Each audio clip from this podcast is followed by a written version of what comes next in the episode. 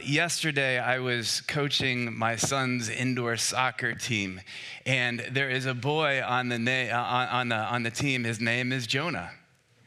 And so before the game started, I, I, looked at Jonah and I said, Hey, Jonah, I purposefully said his name. I said, Hey, hey, Jonah, I'm teaching at church tomorrow. Any guesses on what book of the Bible I'm going to be talking about? And he thought about it. The whale?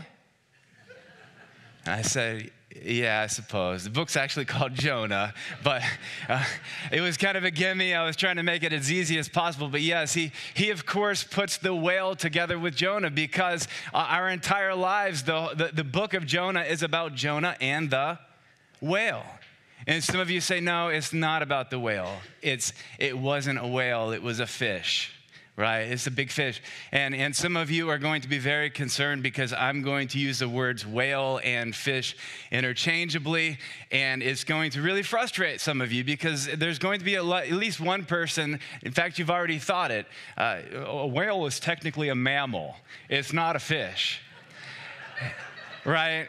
Uh, and I'm sorry. Uh, first of all, if you think I'm reading your mind, I am. So be careful what else you think.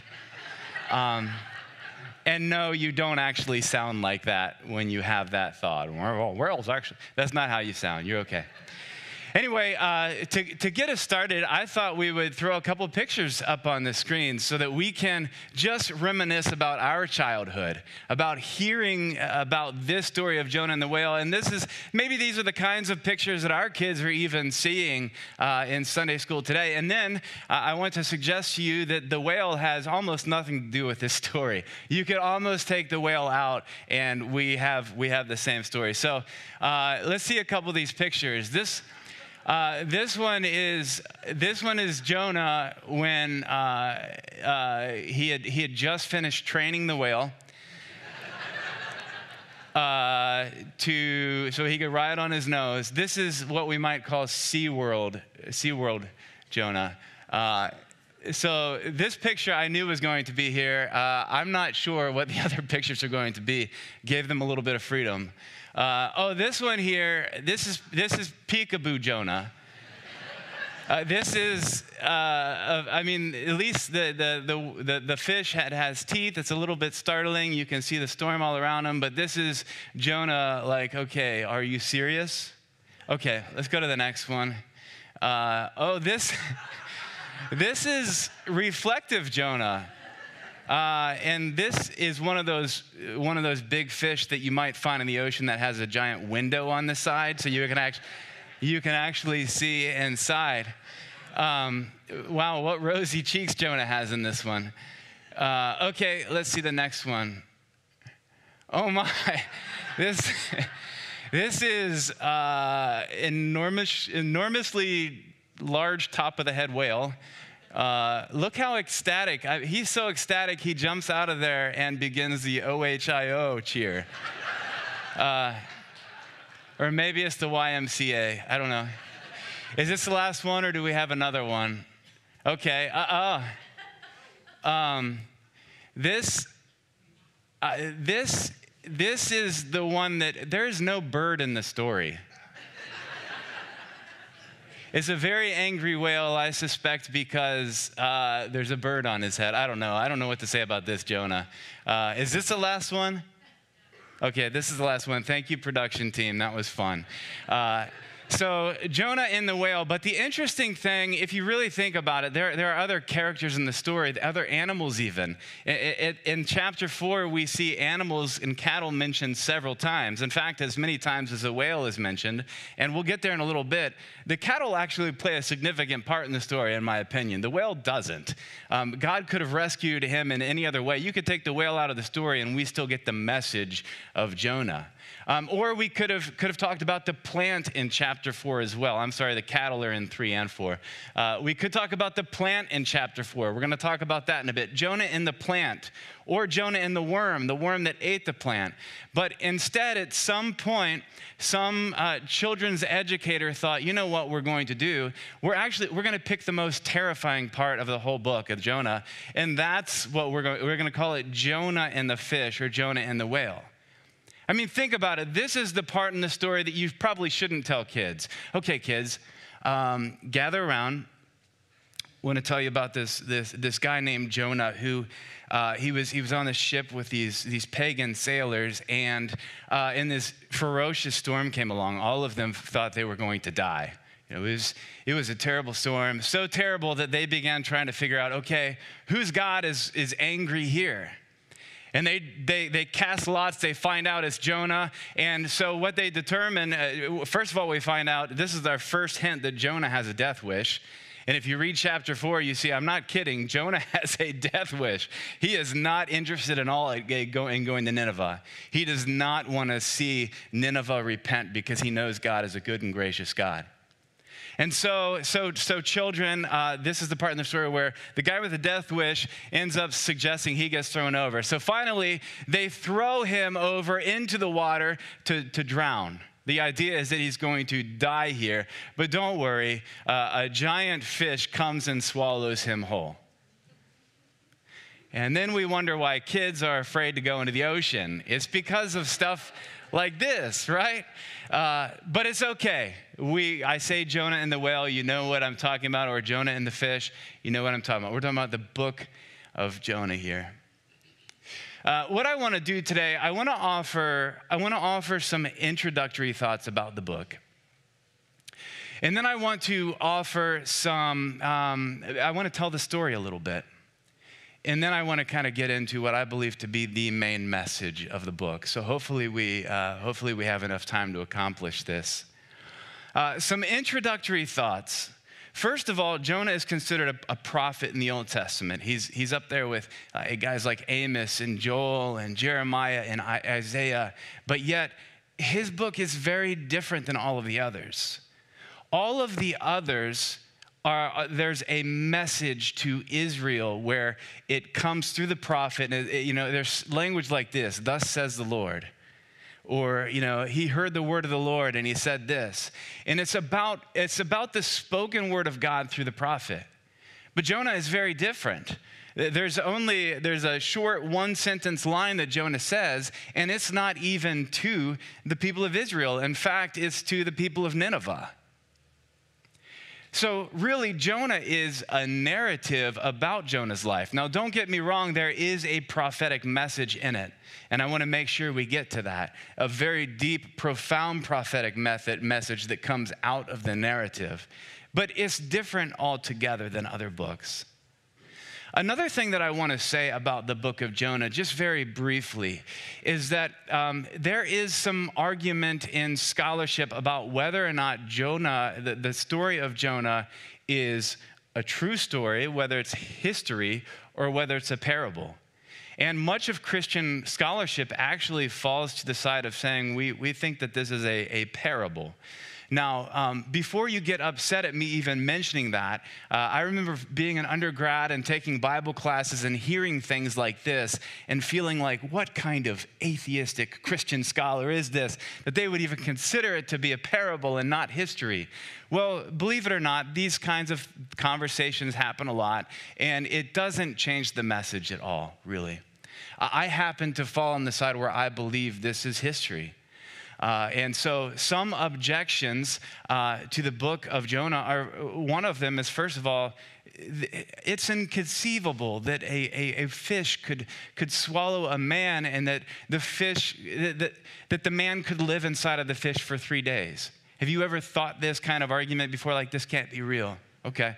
Um, I remember traveling in a vehicle with a, a, guy who was a professed atheist, and we were having a conversation about faith, and he said, I just can't, I, he's like, that right there rules it out for me. And, and, and my immediate thought was, well, it's, there, there are certainly lots of steps of faith. You know, we have to exercise faith in order to believe, and if you have faith, this isn't hard at all. I mean, if you think about it, there are lots of things that are more challenging in Scripture for us to believe than, than this. What I mean by that, I mean, there's a talking donkey, there's a, a man's withered hand that, that stretches out, there is a bleeding woman that is healed, there are 5,000 people fed by a few loaves of fish and loaves of fish, loaves of bread and fish. I mean, there are miracles all over the place. But what's interesting is that this one doesn't even have to be a miracle if you think about it. I mean, if we believe in a God that created the heavens and the earth, and He creates this earth that is habitable for human beings in an inhabitable space. And he creates an environment where there's uh, an exchange of oxygen and carbon dioxide, and there's water, and there's food to replenish and grow the body, and all of the things necessary gravity, whatever. If we can believe that God can create that kind of habitable space, then it's not a stretch for us at all to think, oh, God could also create a habitable space inside of an inhabitable environment called the sea. Especially when we think about the fact that human beings have created this. It's called a submarine. this isn't challenging. This isn't challenging for God. Jonah is a historical figure. There's not argument about that. He's mentioned in Second Kings as well as being a prophet. Uh, also, Nineveh, it's very true that it was a historical city. And for me, the clincher, uh, if you want to turn in your Bibles here, you can. Uh, Matthew chapter 12, verse 41. Jesus recognizes the historicity of Jonah. Chapter 12, actually starting at verse 40, it says, For just as Jonah, and if you have a, one of those red letter Bibles where it makes Jesus' words red letters, this would be red letters for you. For just as Jonah was three days and three nights in the belly of the sea monster, so for three days and three nights the Son of Man will be in the heart of the earth. So Jesus is referencing Jonah. Now, still, so far, he could just be referencing a parable, no problem. Once we get to verse 41, though, it says this The people of Nineveh will rise up at the judgment with this generation and condemn it, because they repented at the proclamation of Jonah and see something greater than Jonah is here. Uh, Jesus seems to be pointing to a historical event that these Ninevites were real people, that there was a real repentance that took place. And so that's why I fall on, on, on this side very, very clearly. So let's, let's move past now some introductory thoughts about the book of Jonah. Let's get into the story because I don't want to assume that you all know the story. So, what we're going to do, if you would like to follow along, uh, Jonah is it's toward the end of the Old Testament. It's maybe 20 pages in from the New Testament. Uh, so, if you want to follow along, that would be great. I will probably turn there from time to time as well. Uh, Jonah, uh, let me just read chapter 1, verse 1 and 2 to get us started. It says this Now the word of the Lord came to Jonah, son of Amittai, saying, Go at once to Nineveh, that great city, and cry out against it, for their wickedness has come up before me. Very clear directive from God. He wasn't asking Jonah, he was telling Jonah. But Jonah set out to flee to Tarshish. Jonah Jonah runs. And he doesn't just run, he runs to Tarshish. So he was supposed to go east to Nineveh. Instead, he jumps on a ship to head toward Tarshish. Where's Tarshish? Tarshish is modern day Spain. It's about as far west as he could have gone. He is wanting to run as far away as he can. In fact, we just got done studying the book uh, or the, the, the story about Noah. Tarshish was a city named after the great grandson of Noah through the line of Japheth.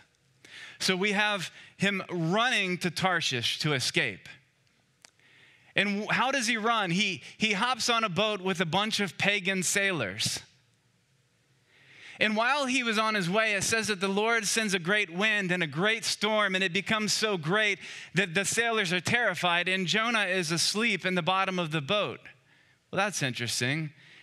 Maybe sometime, maybe next week, we'll come back and talk about that a little bit because there was another person in the New Testament that was asleep in the bottom of the boat. Maybe we won't. I don't know where I'm going with it next week, but I sure hope I know before I'm standing in front of you. He's asleep in the bottom of the boat, storms raging, the sailors are terrified, and they say somebody's God is very angry with them. So they cast lots. They determined that uh, it must be Jonah, Jonah's fault. So Jonah's now awake, and they ask Jonah, What's going on? What, what did you do? Who are you? And he said, I'm a Hebrew. I, I worship the God of the heavens who made the earth and the sea. And at this, they were terrified. And they said, What must we do to calm the seas? And he said, Throw me overboard. Get rid of me throw me overboard in the raging sea, and the, the seas will die down for you. Now, this is where we begin to see that these uh, uh, something very interesting is happening for the Jewish reader. They are reading this, they are hearing this, and here's what they're hearing. Wait a minute. The pagans are about to be the good people in the story. Because what happens is they say, We can't, we can't throw you overboard. They're, their concern for the sanctity of human life was apparently greater than Jonah's. So they try rowing back to shore. Well, they couldn't do it. So finally they said, May his blood not be on our hands. And they throw Jonah overboard. And then it says they immediately offer sacrifices and vows to Yahweh. We see the sailors, the pagan sailors, doing what the Hebrews were supposed to be doing, and we see the Hebrew being faithless.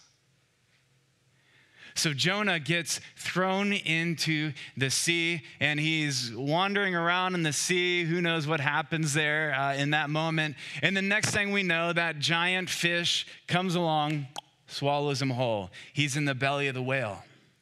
We're now in chapter two. He's in the belly of the whale for three days and three nights. And chapter two for us is this prayer that he speaks or prays, and eventually it gets written down and included in his story by the author. And it's in this prayer and his praise to God where he ends up saying, God, you are a God who delivers, and I will do what I made my vow to do.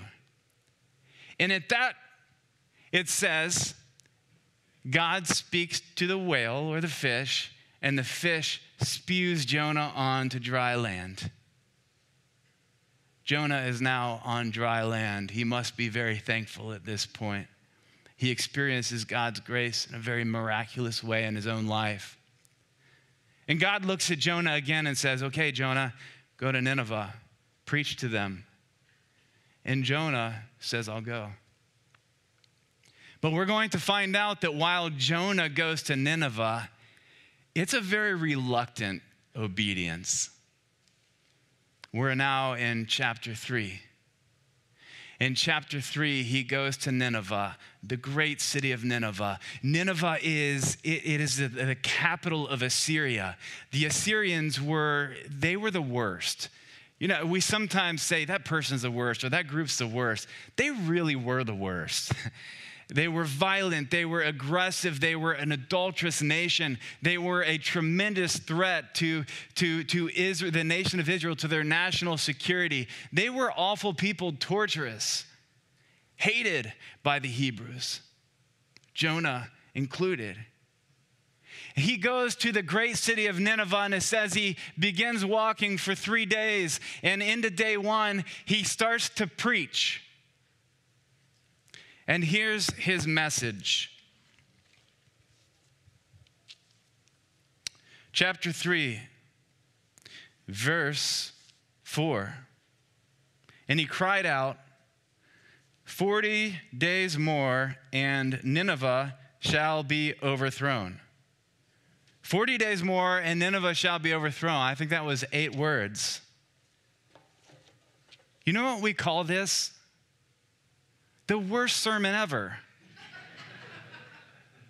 this is, this is not good preaching. This is not very eloquent.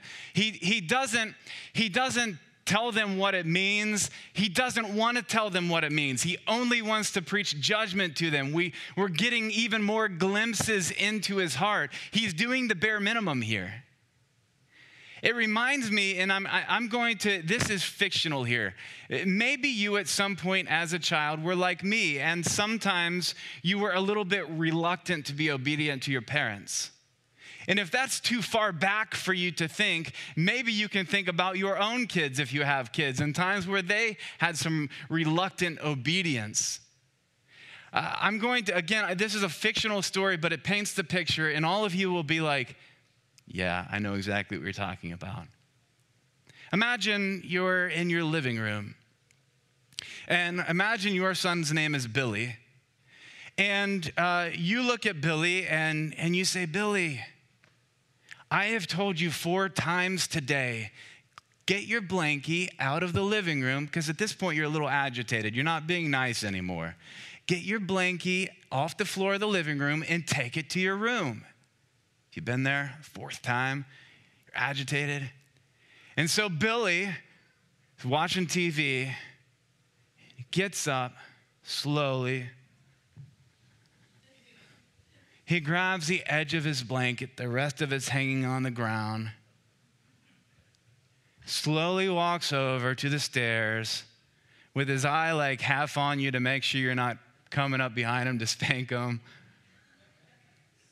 Also, just to make sure you're seeing that he's doing this very reluctantly. His heart's not in it. He, he, he mopes on over to the stairs. He gets to the stairs, and instead of walking up the stairs, gets on his hands and his knees dragging the blanket all the way up the stairs. He gets up to his room and he crosses the threshold where his door is into his room. And just as he gets in, he drops the blanket and then walks downstairs. And about this much of the blanket is inside of the room.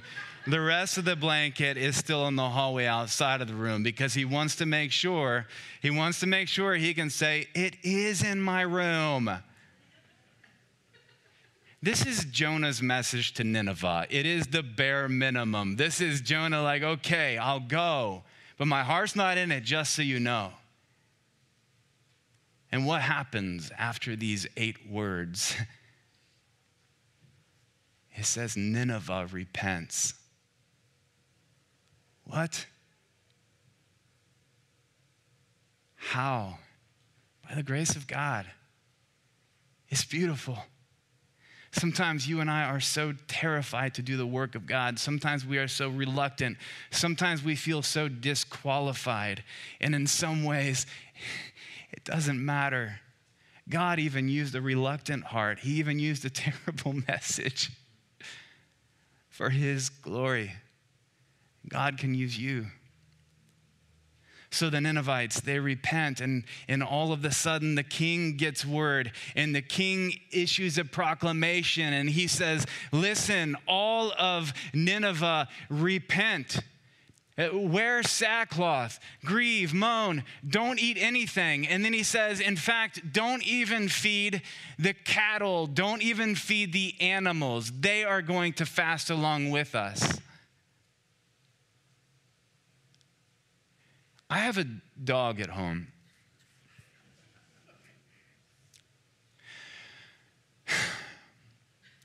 I have a dog at home not because I want a dog at home,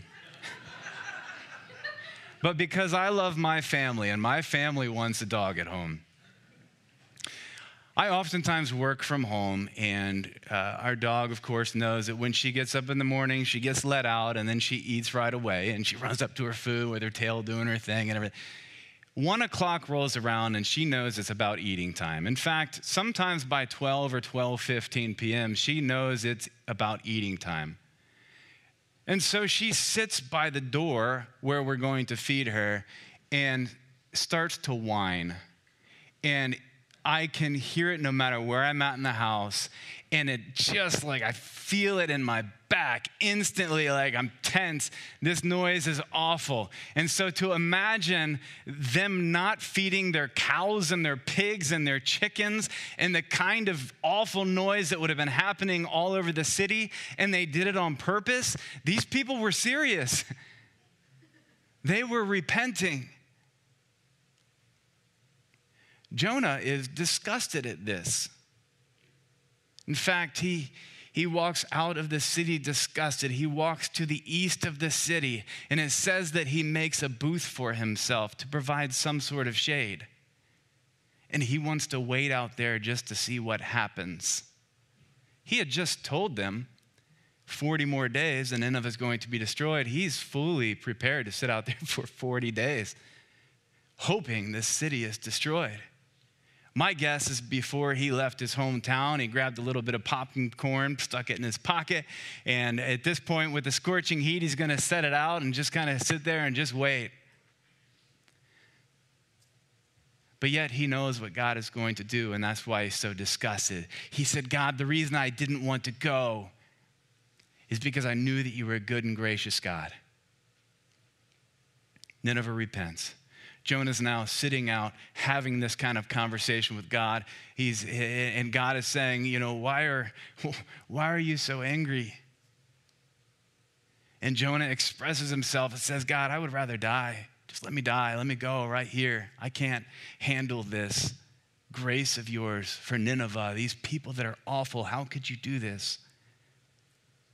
And so while he's out there in the scorching heat experiencing some sort of shade from the booth, it says that God then grows up a plant in one day. He grows up this plant, this bush that provides even more shade for Jonah in Jonah, it's obvious, it's evident from the story, he's grateful for this.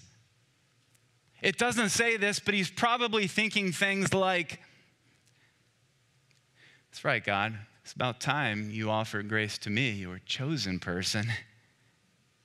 It's about time you see me out here and grow up a plant and remember who your prophet is. So he enjoys this shade. And then you know the story. The next day he gets up, a worm has come along. God sent a worm to chew at the base. The, the, the bush falls over, it withers, is gone. And then to boot, God sends a wind that must have blown over the booth because now it says Jonah is sitting there with the sun scorching on his head. And he's miserable and he's angry again. God, why would you do this and God says, Why do you pity the plant?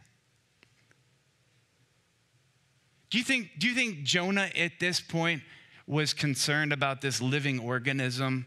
God, how could you do this to the plant? This poor plant, it grew up overnight. How can you take its life? No, Jonah was concerned about the plant because of what it did for him.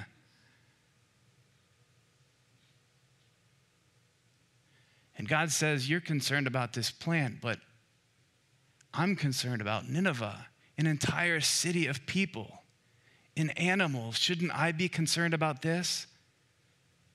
And then, boom, the story's over. That's Jonah 1 through 4. We don't know what happens to Jonah next. We don't know what kind of decision he makes. Nowhere else in Scripture does it say that we should know what decision he made. And that's not the point. And I'll get to the point in a minute. Before I do, I want us to take Jonah, this book of Jonah that we're studying, and I want us to put it over here on this music stand. We're going to tie a bow around it, package it up. Okay, it's over here. I think I just tied a double knot accidentally. I don't know how to do a bow. I was actually, uh, I auditioned for a play when I was in college and I was uh, I got the position as a mime. Uh, so that's why that was so good. Uh, the odd thing about this part in the play is that it was a mime who talked. I had speaking parts. And uh, it was called a 10 minute play festival. And, and I got partway through and I accidentally skipped about five minutes of it and ended up at the end uh, because my memory failed me in the moment. And so it, for us, it became a five minute play. Um, but uh, I'm not sure why I went down that. Anyway, we're packaging. Jonah is over here. Uh, we're, we're heading into the New Testament now, Luke chapter 15. If you want to turn there, uh, that would be just fine with me. Uh, Luke chapter 15 has a very interesting story that is very similar, has a very similar point. In fact, there are three stories I'm going to run through very quickly. Luke chapter 15, if you look at verse 1, the very first parable you're going to see is the parable of the lost sheep. Yes. Jesus, he's sitting down with some teachers of the law and scribes. These are the good people. And gathered there also are the sinners and the tax collectors, the bad people. And Jesus is sitting with them there, and, and he says this He says, Imagine there's a shepherd. The shepherd has a hundred sheep, one of them goes astray, it's lost. Wouldn't the shepherd leave the 99 and go after the one that's lost? And when he finds it, after searching high and low, he would take that sheep, he would put it over his shoulders, he would come home, and he would call all of his friends and his family so that they can celebrate together that the one who was lost is now is found. And the good people and the bad people are sitting there listening to Jesus. And the, the bad people are starting to hear this and they're saying, wow, okay, so so the shepherd goes out and looks for the one who's lost. And the, while they're still thinking, Jesus tells a second parable. You'll see it there. This is the parable of the lost coin. He says this He says that a woman, she had 10 coins. She lost one of her 10 coins. And she's so disturbed by it, so bothered by it, that she turns on a lamp and she goes to the house, turning it over, sweeping, looking for this lost coin everywhere, high and low. And she finally finds the coin. And she's so excited that she calls all of her friends and her family to say, Hey, let's celebrate. I found the lost coin. And then Jesus makes a point. As excited as she is about finding the one lost coin, wouldn't God the Father be excited by any sinner that comes home to repent?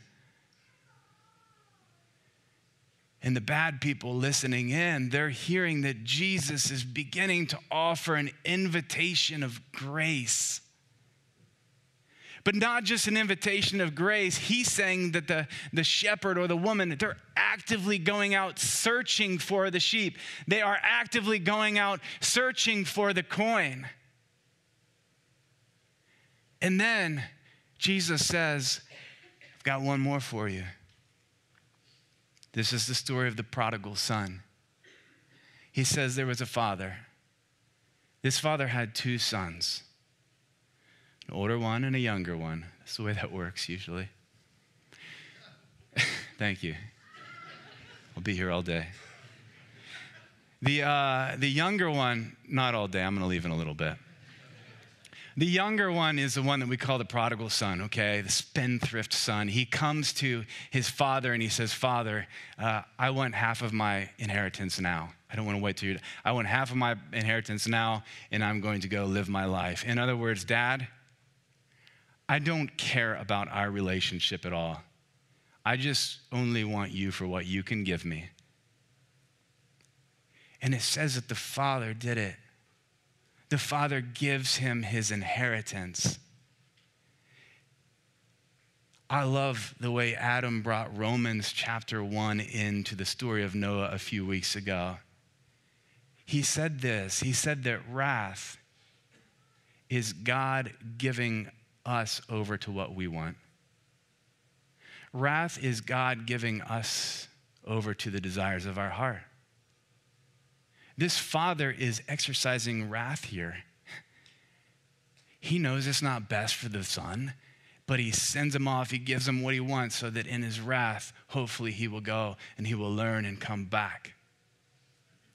The son goes off. You know the story. He goes off. He squanders everything, spends it all. It's completely gone. He's hanging out with the pigs, and he begins to think wait a minute, there are servants in my father's house that are living better than I am. And so finally, he builds up the courage to go home. And it says that he comes home. When his father sees him in the distance, what does the father do? It says the father runs to him. The father must have been grieving the relationship. The father must have been waiting all of this time, hoping for this kind of moment. The father must have been so upset. So sad. He sees the son coming home. It says he runs out to the son. He hugs him. He kisses him. He welcomes him. And he looks at the servants and he says, Go, kill the fatted calf. We're going to throw a celebration. We're throwing a party because my son, who had gone away, he had, he's now come home. So they, they go in, they begin to make preparations so they can celebrate this younger son who has come home. Because he once was lost and now is found. The bad people, they hear this and they say, Oh my goodness, God wants to welcome us home. We're not so lost. We can come home anytime. And at this point, the scribes, the Pharisees are beginning to think, well, that's not fair at all. It's not fair that he can go off and spend it all and come back and still have a place in the home of the Father. That's not fair at all. Jesus goes on. Just when you think the story's over, Jesus goes on. He says, Oh, yeah, wait, wait, by the way, before you go, remember the older son? The older son is out in the field working. He's, a, he's working diligently because that's what he does. He's responsible. He has always served the father well. And he begins to maybe smell the scent he begins to hear some music and a party going on. And a slave comes by and he's like, Hey, what's, what's going on in there? And the, slave, the slave's like, Guess what? You're going to love this. Your brother has come home and we're going to celebrate because he once was lost and now he's found. He's come home. And what does it say? The older brother is angry, he is upset.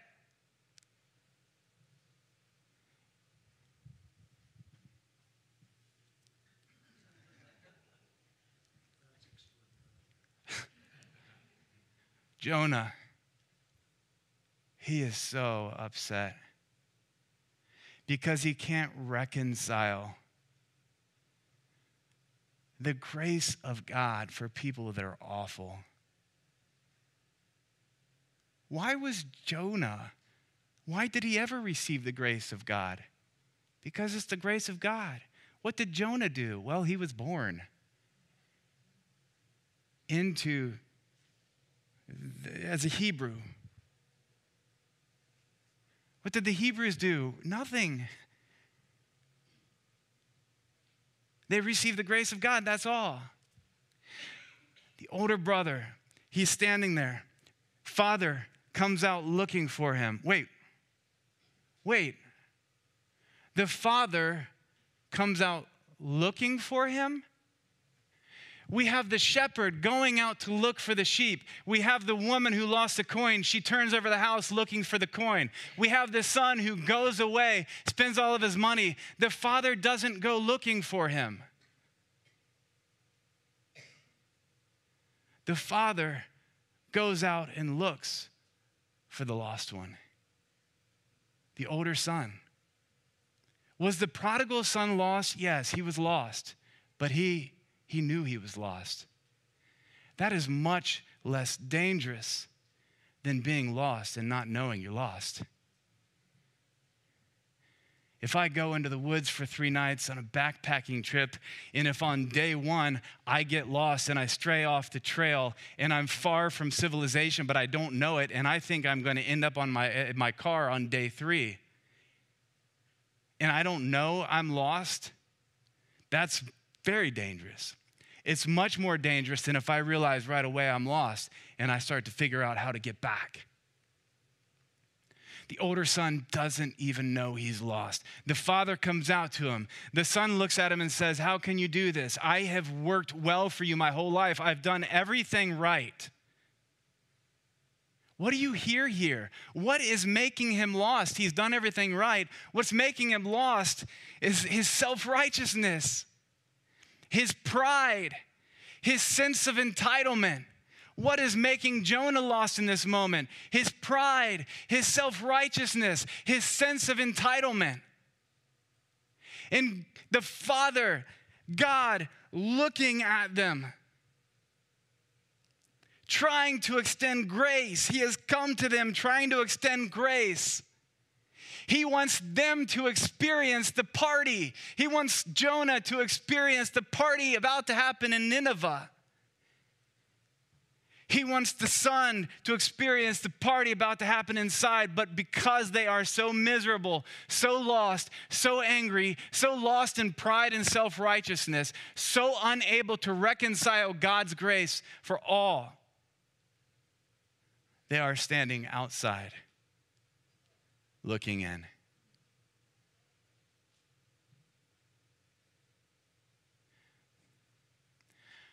Our God has a missionary heart. As we look at the story of Jonah, we're not celebrating the missionary Jonah, we're celebrating the missionary God. And we can either join him in his mission, which means we have to understand in some part his grace for us. We have to receive it and accept it and believe it we either accept the missionary heart or we miss his heart.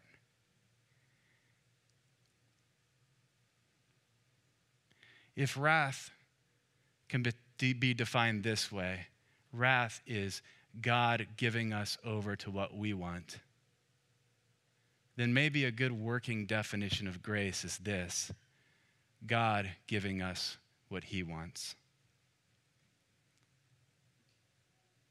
Let's pray. You are a good and gracious God. Jonah wasn't wrong there.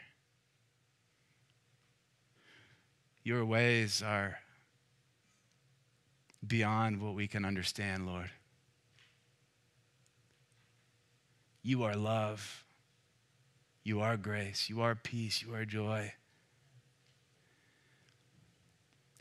And God, in this moment, I pray that whoever is sitting here, whether it's a person that is like a person from Nineveh that has never known you,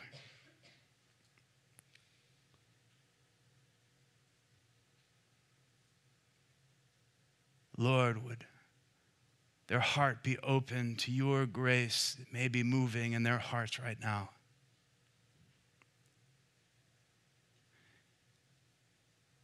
And Lord, if there's someone in this room like the prodigal son who has known you, but who has strayed away, and you have given them over to the desires of their hearts, God,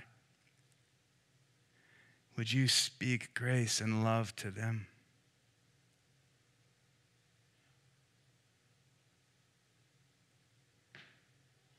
And God, for those of us that are so much like the Pharisees and scribes, as much as we don't want to admit it, for those of us that are so much like Jonah and it's so deep and hidden that we, we don't even think we are like them at the moment. Lord, would you reveal your grace to us in new and profound ways? Would we receive you? Would we all know you? In a more fresh way, in a new way. Amen.